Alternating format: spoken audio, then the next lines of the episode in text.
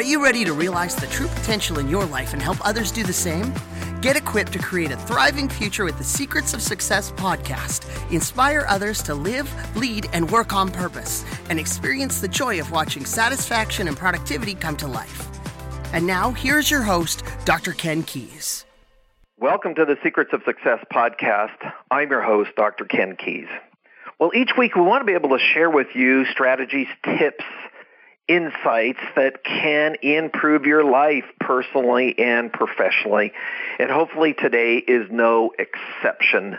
I don't have a guest today, so I want to go solo and really share with you from my heart some key character traits, seven in fact, that I believe are critically important for us realizing our potential and realizing our purpose in really living a life of meaning.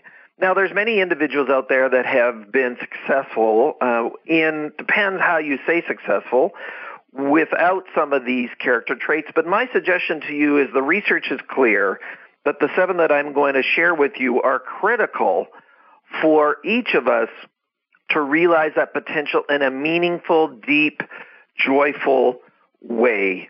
So let's just dive into it. Now, different podcasts, I've mentioned some of these at different times. And I really wanted to bring them together into one show so that as you're listening, you say you can start checking it off. I'm also going to challenge you to, as we go through this, to say, am I actually doing these things? So the first character trait is that do you have the character trait of gratefulness and thankfulness? Now, Dr. Um, Marshall Goldsmith, of course, wrote the book What Got You Here Won't Get You There, and then the most uh, recent book Triggers. But one of the things that he mentioned in his work was is that individuals that had grateful and thankful hearts is that that was one of the most important character traits for meaning in life or having a life of meaningfulness. There was some research done by the positive psychology uh, the author of Learned Optimism, Martin, Dr. Martin had done, and he said, you know, there's all these 28 different factors, but the number one factor that contributed to well-being for individuals was the state of gratefulness or thankfulness. So my question for you today is, do you have that state? What are you thankful for this very moment? Uh, what are you thankful for? I want you to think through your head if you're driving, if you're listening. What are the things that really uh, you are thankful for or grateful for, and take an account of it? Because if we don't do this actively, then we're going to get into the other side of it. Where are we constantly complaining? Are we bickering? Are we uh, criticizing? So blaming and criticizing is really the opposite of being grateful and thankful for. I mean, it's interesting when a lot of times you know, it's the old saying, is the glass half full or is the glass half empty? So those people that are blaming and criticizing, that would be the glass is half empty. Those that are thankful and grateful, the glass is half full. So what is and what are you thankful for? So when I think about a lot of times in business, we can have all kinds of things that get in our way we say, oh, this is going wrong. So, no, no, hang on. We have great customers. We have great clients. We have many people who have supported us for decades in the work that we've done here at CRG with our assessments and tools versus, oh, we have an individual who decided to go with a different tool or a different assessment. So it's easy if we're not grateful or thankful to look at all the things that are not going on for our life. And one of the items that we've talked about before is the law of attraction is real. real. So if we focus on what we don't have, then we're going to get more of that. So by focusing on what we do have, what you are grateful, the relationships that you have, the health that you have, the friendships that you have, the success that you've had, then we are looking at that and we're going to get more of it. I recall an individual, and this is very, very unfortunate, but he was uh, going to university and he got straight A's except for one class where he got a B. And the first thing that his dad said to him is, Why? What happened? How come you got a B in this class? You know, that is not somebody who is thankful, where his son had all these A's. He had he got a B in this class. It was a very, very difficult class that he wasn't interested in. And right away, the father, the individual, is looking at what he hadn't done. So that is criticizing and blaming rather than being grateful and thankful. The other one is are you actually projecting that grateful and thankful heart or that attitude towards others? Because as what you produce, you're going to be able to replicate in other individuals. You're going to be modeling that. And so you said, well, my kids are always complaining. And I said, well, did you teach them that? And it's interesting how a lot of times in today's microwave society, we want to have instant gratification. Well, the reality is, is that's not true. Life takes time. Life takes things to gestate, to grow, to establish. You don't become a number one expert in an industry overnight. It just takes years to do it. So that patience that comes with gratitude and thankfulness is also there. Uh, item number two, character number two, integrity. You know, I am just amazed at how many people think that it's okay to lie on your tax return. I mean, it's going to eventually catch up with you. You know, when Bernie Madoff created his Ponzi scheme and his pyramid scheme for billions of dollars, and individuals like even Steven Spielberg were taken on that. He had to know eventually that this thing was going to collapse. And now that he's spending his time in jail, he knows that. So, this idea of really operating my life out of integrity is really not sustainable. We want to have can I trust you? Do you is what you say real? Now, uh, I had a personal story, a situation many years ago, about 3 decades ago, where really my insecurity around my expertise, I was just coming into this field of professional development and as a speaker, and of course I was a bit insecure about what I was doing and we had somebody in the office and they asked me, so what's your degree in? And I said, well, my degree is in this. But I didn't actually have a degree. I had a diploma. And so there is a difference between a diploma and degree.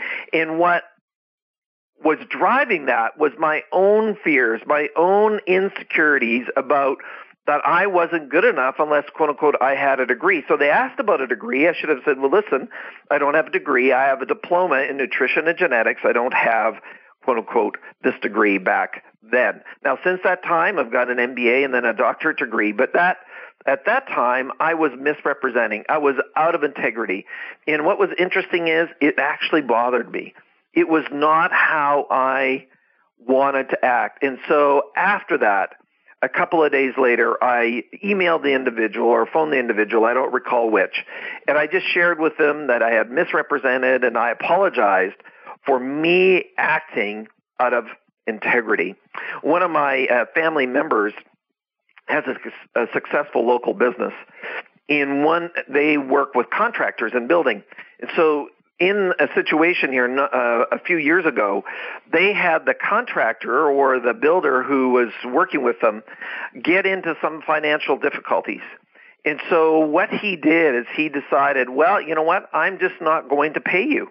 And in today's world, if somebody wants to act like that, it costs you almost more to collect the money than to um, actually, you know, as far as the legal bills that go with it. And so they actually were put out almost a quarter of a million dollars. That's not integrity.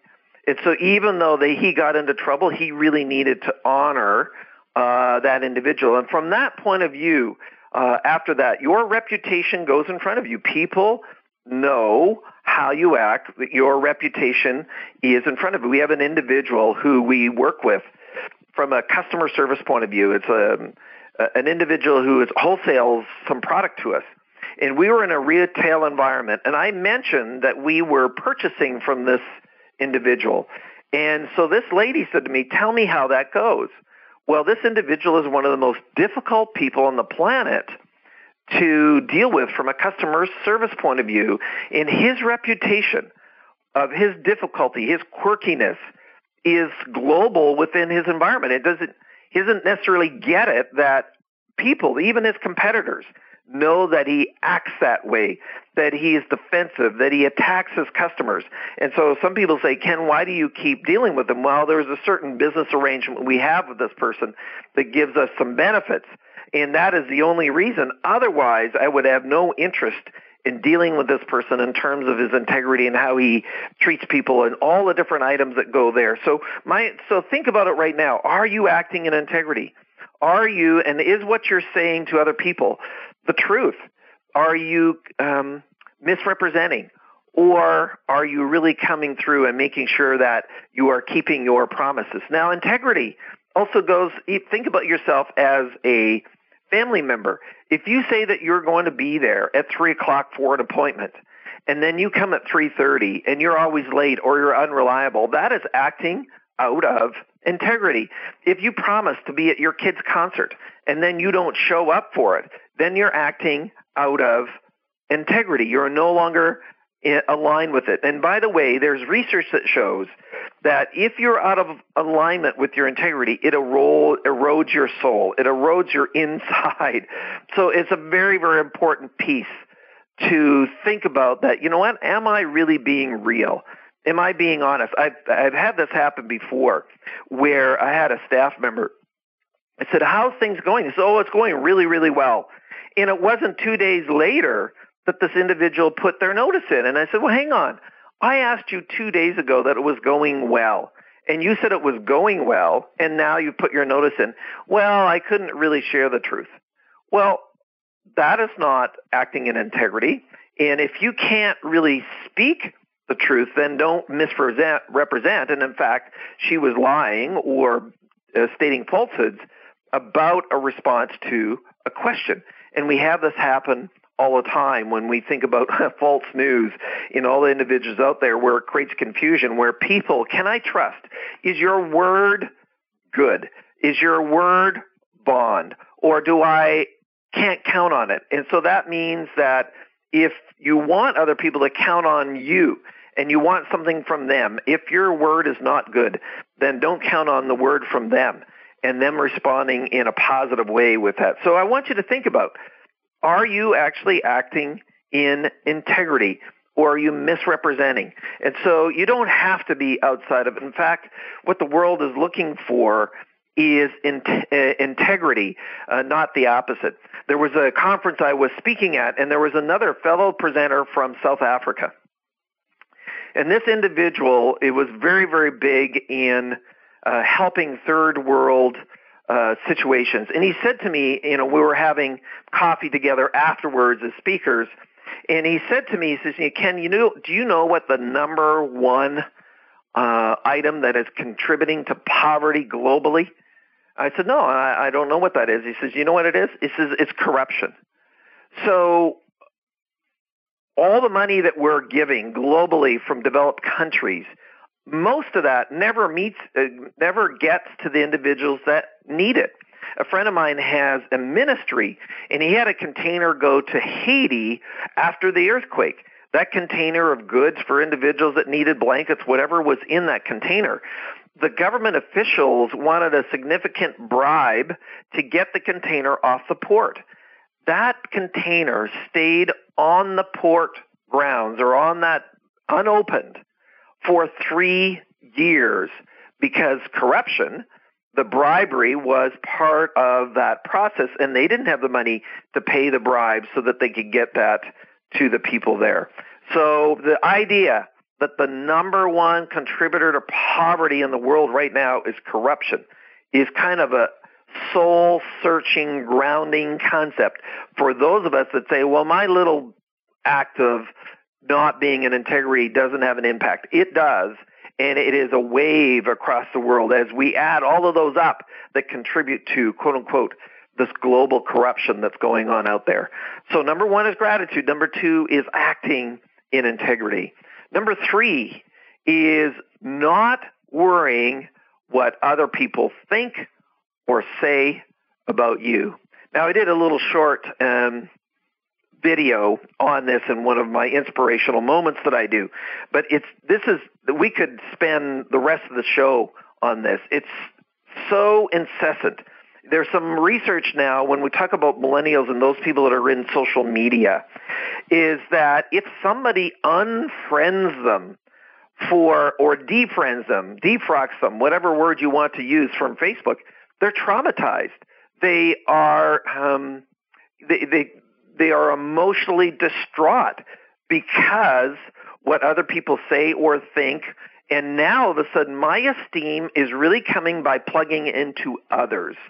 Your self worth, your value, who you are, is standing in your own space, your own confidence.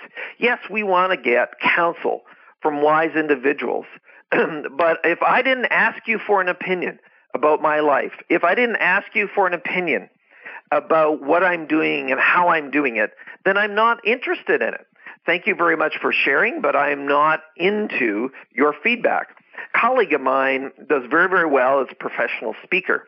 He was speaking at an event and I I'm not sure what his fees are, but somewhere between ten and fifteen thousand dollars for a keynote presentation. He's been doing this for over thirty years. He's very very successful, and he presented to a group. And after the group uh, pre- presented the group, one of the participants came up and says, "Do you mind me sharing with you on how you could improve your presentation?" And my friend to her says, "Yes, I do mind. I'm not interested in your feedback." And so everybody says, "Well, that's being rude." Well, hang on this person is already very, very successful. The decision maker who cut the check was very satisfied and happy with his work. Why would I be interested in your feedback from an individual who does not do this for a living? Uh, we had this happen at CRG where an individual came through, and it's very, very rare. And they said, you know, you, sh- you should do this in your certification training.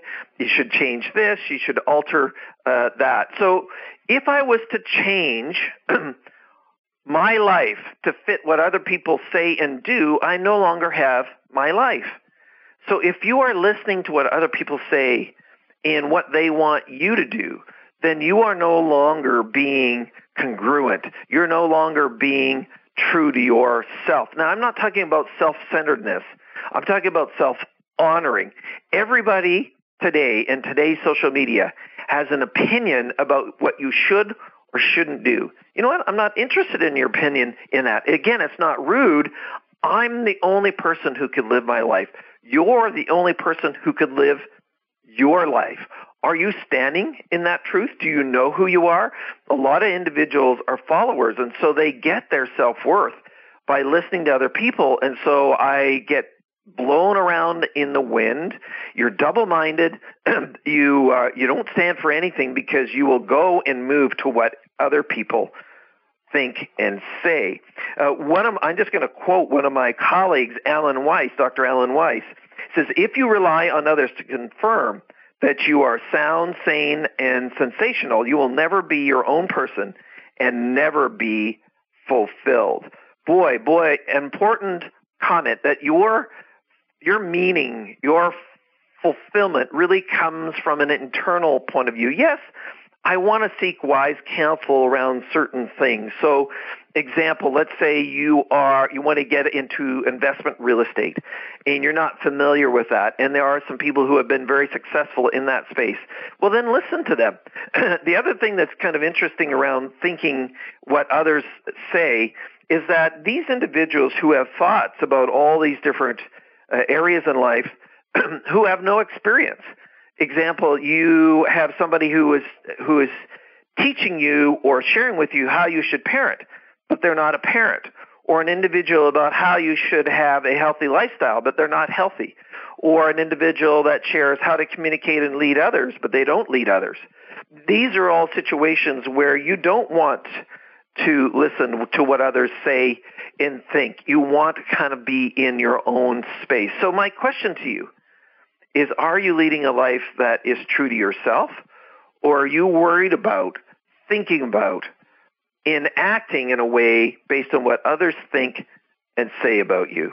You know, thank you very much for um, your opinion, but I am not interested in it. And again, it's a self-preservation. It is a self-honoring perspective rather than keep checking in with everybody else for this validation. That becomes a self-worth or confidence issue. That is not a healthy situation to be in. So keep that um, in play. the next one. So number one is gratitude. Number two is integrity. Number three is not worrying what other people say or think about you and li- um, living your life that way. Uh, the next one is um, the love of learning. Now, I've talked about this before. Things are changing so quickly. You know, I'm not, um, I don't call consider myself old, but I'm also a baby boomer. And I've been using technology for years, but still, there are many things that are coming uh, that we can't even anticipate as far as the mobile app world. Uh, you know, people are talking about that there won't be any computers soon. Um, if even doing podcasts, there's no such thing as podcast and SoundCloud and iTunes a decade ago, or it was just beginning. Uh, when I got into this industry, and I'm sorry I'm dating myself, there wasn't even email. If I didn't adapt to that those components that wouldn't have worked. If i wasn't uh, now have a smartphone and texting then a lot of communications that i have with my clients my family members my friends that wouldn't happen. Uh, the ability to use apps to check on in on my phone to be able to take flights all these things as far as learning as far as growing. And so what's interesting is is there was there was some research done as far as what percentage of people actually read a book after high school. Do you know what that is? It's less than 15%. So 85% of the people listening to this podcast will never read another book. Now, I know that there's online articles, and I do that every morning. Every morning, I go through newsletters that I get on health and wellness as well as some other personal leadership newsletters that I get. And I spend between 30 minutes and an hour reading and investigating and learning. And you've heard of the rule of five, where uh, individuals like Bill Gates will spend five hours a week on learning and taking new information in. As a health coach, I try to keep up with is the uh, with the latest research in what was even seen as credible five years ago is changing because of new science that's coming out or the science of uh, neurology and uh, neurogenesis and neuroplasticity. All of those things as far as genetic uh, predisposition. Do you know now that the latest research has proven that less than 5% of diseases and illness are genetically uh, generated? 95% of all illness is lifestyle related. There's new research around cancer that it's uh, really uh, mitochondria, and it's driven that way. And this whole our whole research focus in cancer prevention is incorrect based on the latest research that's coming out. So if I'm not learning, if I'm not staying on the cusp, then I am not going to be an expert in my field. One of the things that came up from Bloomberg is that he believes by 2020, so we're not very far away from that. And if you're listening to this podcast uh, years after I record it, then if we're in 2020, then 50% of all jobs and work will be contract. So it's not about careers anymore. It's about expertise. What's the expertise that you bring to the marketplace? What's the transformation that you create? What are the solutions that you provide as an individual, as a company? It is not about being a in a career path. Now, there are some career paths where that fits, uh, but the majority, 50%, are really expertise that are platooned in to fix a, a, problem and to bring a solution, and then that is how uh, you we are going to operate in the world of work and how we're doing it now. So, are you dedicating yourself to learning? And I'm not talking about the Facebook posts that you're learning where your friend is on holiday and you see the images and the pictures of them boating and the barbecue and the campfire or they're uh, lying on the beach with uh, a drink in Cancun, in Australia, in Spain, in France. I'm talking about learning about your area of expertise, your area of interest. Are you getting better? If you're in social media and you're listening to this podcast, are you listening to the latest of what's going on? How SEO has completely changed, how SMO has changed. Are you listening and looking and growing? So the love of learning needs to be on that. And so if I was to go visit you today, this very moment, how much learning are you doing? Are you up to the five hours? That is really the minimum of five hours a week of learning, reading a book. When I had um, Dr. Peter Legge on this show, and Peter's now getting into his retiring years or semi-retirement, but he's still very, very active at 65 or so. But he is reading a book a week, 52 books a year. Could you imagine? Who would you be a year from now if you dedicated yourself to reading a book a week? Wow, who would you be? It would be amazing. Now, somebody said, Well, I don't have time. Well, you know what? Turn off the TV, stop uh, Netflix, stop streaming, whatever it is that you're doing. If we're spending all this time in social media, where uh, there was a study done on high school students who were failing. So these were uh, 10 and uh, grade 10, 11, and 12 uh, individuals.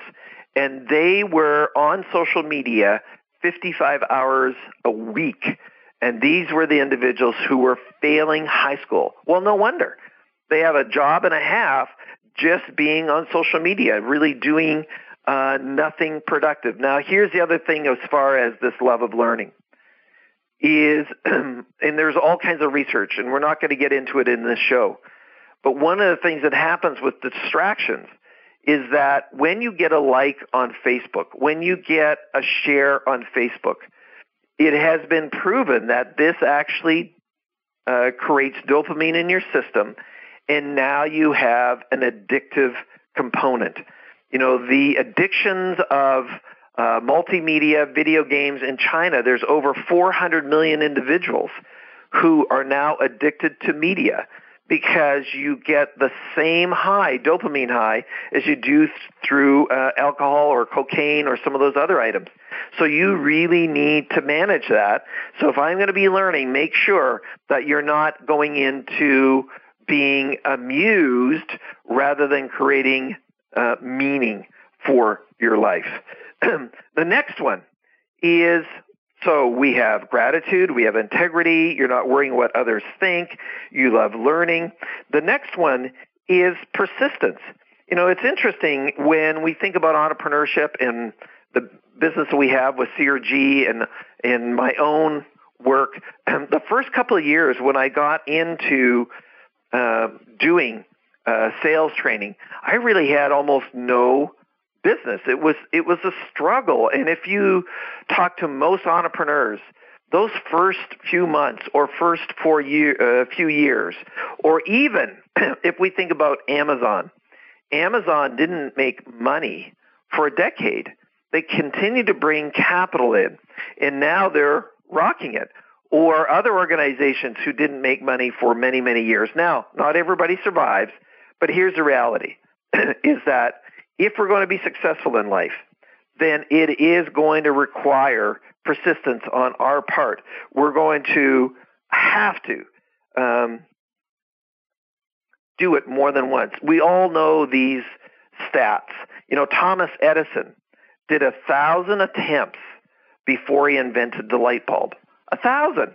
No, we're not talking 10. We're not talking a 100. We're not talking 500. We're talking a thousand attempts on how the light bulb, uh, before he invented the light bulb. And somebody asked, How did you actually tolerate it? And he said, This is how I framed it out. He says that it gave me one more way that it didn't work. I knew I didn't have to do that one again because it excluded it. So he was going through this process of elimination where now I know there's a thousand different ways that this light bulb doesn't work before he invented it.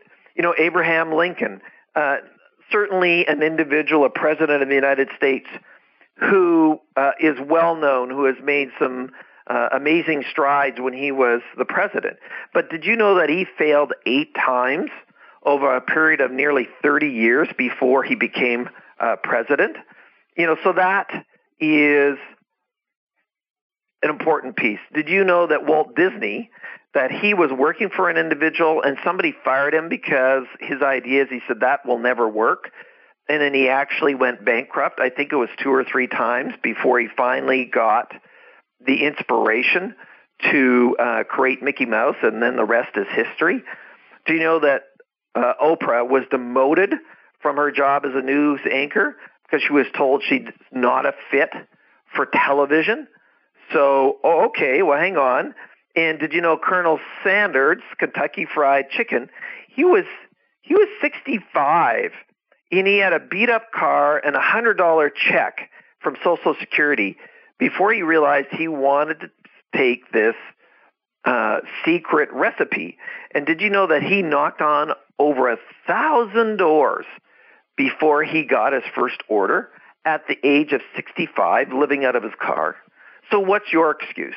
You know, if you are uh, working on something there that is um, very, very important to stay persistent. Are you now? If you're staying persistent, it needs to be around things that are important to you.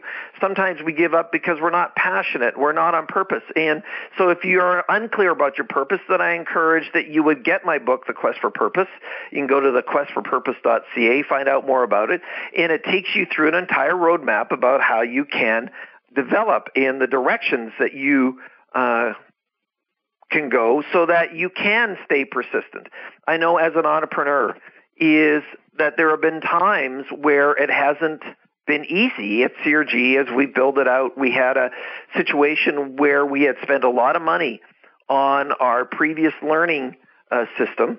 We had hired this individual. We had given her piles of money to build this out and then they built it wrong. The senior programmer, in fact, got in an accident and died, and all that money was written off, meaning it was lost. It was in the hundreds of thousands of dollars. So I could have just said, oh, please quit, but we needed to be persistent with that. We needed to keep going, even though there were other things that were showing and uh, reflecting the difficulty for us. So there are some examples for you as far as staying persistent, staying focused. You know, when we talk about item number six, I've talked about it before as well, but it's just, it bears repeating, is the power of association. You know, we will become the people that we hang out with and that we connect with on a day to day, week to week. The power of association. You know, if you want to be a successful real estate investor, then why wouldn't you hang out with successful real estate investors? You know, I was interviewing Patrick Francey from the REIN Group, and so he has created an entire work or group that uh, responds to that or works in the real estate investment field. When I was first getting into this industry in the 80s, one of the groups that I joined was the National Speakers Association, which was is a group for other individuals who earn a living as speakers, trainers, consultants, and little less at that time coaches. So I joined that group, the association, and what's interesting is I could they could relate to my specific questions, my uh, things that I needed addressing. What did you do when you went through this? What was your challenge? How did you respond? So now I'm around individuals who are like-minded, who are similar to me. So the power of association is very, very important as Kenneth Robinson talks about in his book, The Element, of finding your tribe. Where do the people that hang out that do what you do or think like you think and go to them. Be proactive. Network with them. Be in the group. I was part of a mastermind group for a year uh, of other successful authors. And I was flying to Philadelphia every quarter, connecting with, meeting with other successful authors who had written books in some uh, bestsellers. I got to hang out with Jack Canfield, of course, who is the co-author of Chicken Soup. I have spoken for Mark Victor Hansen, who is also the other co-author of Chicken Soup at different times, Robert Allen, uh, years ago. So I hung out with other individuals who are in my industry of education and speaking and training and I continue to do that. I continue to get information from those uh, peers so that I can grow. So, what about you? If you want to build a health practices business or a lifestyle business, where do those people hang out? If you are a health practitioner, then obviously there's associations for medical doctors or naturopaths. Or if you are into recreation, There are all kinds of groups. So my encouragement is is the power of association. How do you get together with a group? You know, LinkedIn now has all these follower groups or groups that you can part of, be part of, HR practitioners, trainers, uh, learning professionals. It doesn't matter what it is. You can be a follower or be in a group, or you can be more pro- uh, appropriate as far as these personal associations. So the other one is I really want to kind of challenge this. Who do you tend to hang out with? Who are your friends?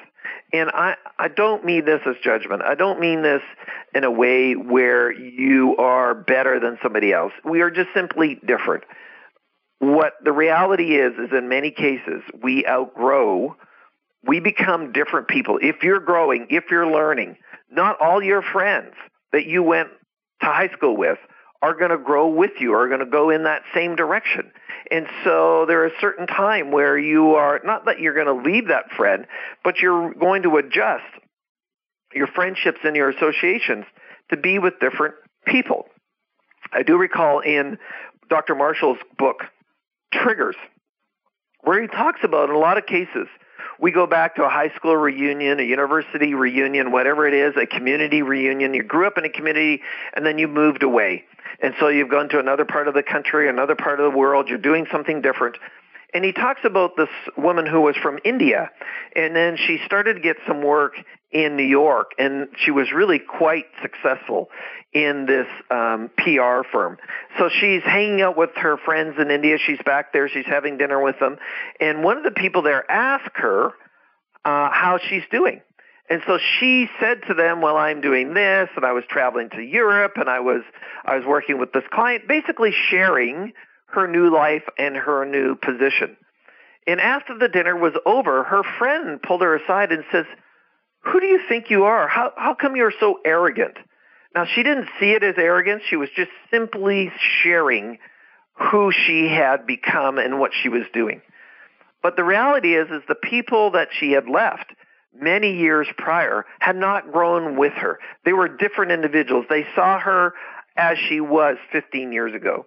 So just a little tip is when you get back into those groups, when you get back into uh, a previous sort of association where you have grown past, you don't need to respond with all the details. So what this woman did when she went back to India at a, a future time, uh, they asked, oh, "How's your new job? What is it that you're doing?"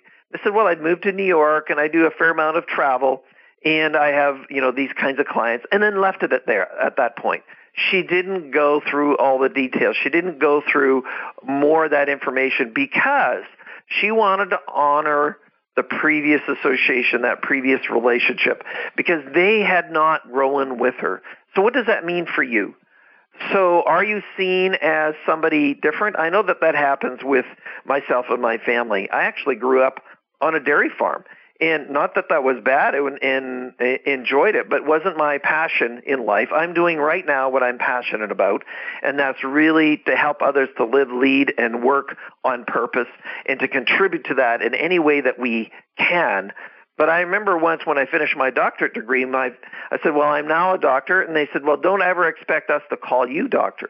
Was one of the family members, and that's because they don't see me as a doctor that is not who I am to them. I have to scroll back 30 years as far as, okay, here I am, this dairy farmer way back in the 80s. Uh, that is who they see me as. And because they don't see me on who I am now, that's fine. My association, my friends are in a different space, but I still have my family and I honor them, and it's quite okay. It's quite okay. So the same thing for you. Who are you associating with? Who are you connecting with? Who are you relating to? The other one is who are you reading when we think about, you know, the love of learning. That association is is who are you reading? Are they like-minded authors? Now, sometimes you want to get outside of your space so it pushes you and gets you thinking differently.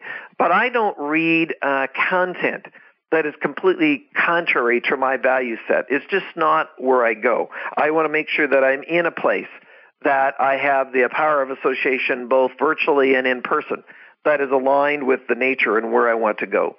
And then finally, number seven, and it's interesting, we've mentioned this before, but it's very, very important for all of us, is that uh, the character trait of forgiveness. So, well, what's forgiveness got to do with business? Everything. You know, we all will get into a situation where we will have people who offend us, people who will be rude to us, people who are not nice, that could uh, do uh, horrific things, whatever the case might be. Sooner or later, we're going to um, have to have that attitude. Here's a, a quote from Martin Luther King Forgiveness is not an occasional act, it is a permanent attitude. So if I have unforgiveness, unforgiveness is the same thing as you taking poison daily and expecting the other person to die. It's just unforgiveness in your heart in any state is going to affect you. So you're allowing whatever was that whatever has been done to you, the bitterness, uh, to grow in you. There was some recent research around the fact that old style counseling doesn't work, where you relive your trauma over and over again. No, no, no. We need to move towards what I want and leave what occurred behind. It doesn't mean that I'm in denial of it. It just means that I'm not going to keep focusing on it. Because remember, we talked about earlier in gratitude. Whatever I focus on, whatever I put my attention on, I get more of.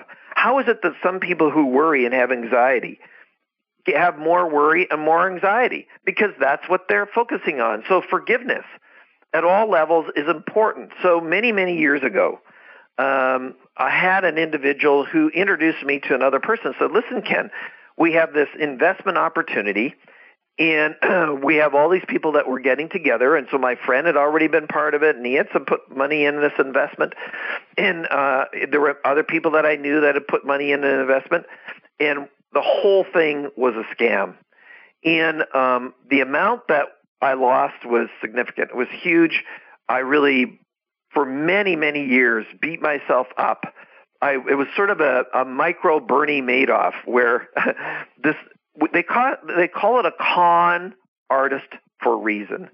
These people are master manipulators. They're masters at playing to a person's greed, whatever it is. I let my greed get a hold of me. Ken, you're going to be able to get, you know, 50% return on this. I said, well, that's not real. I said, well, let me show you how we're doing it. And of course, even in my conscious mind, my conscious mind says there's no way you can get 50% return.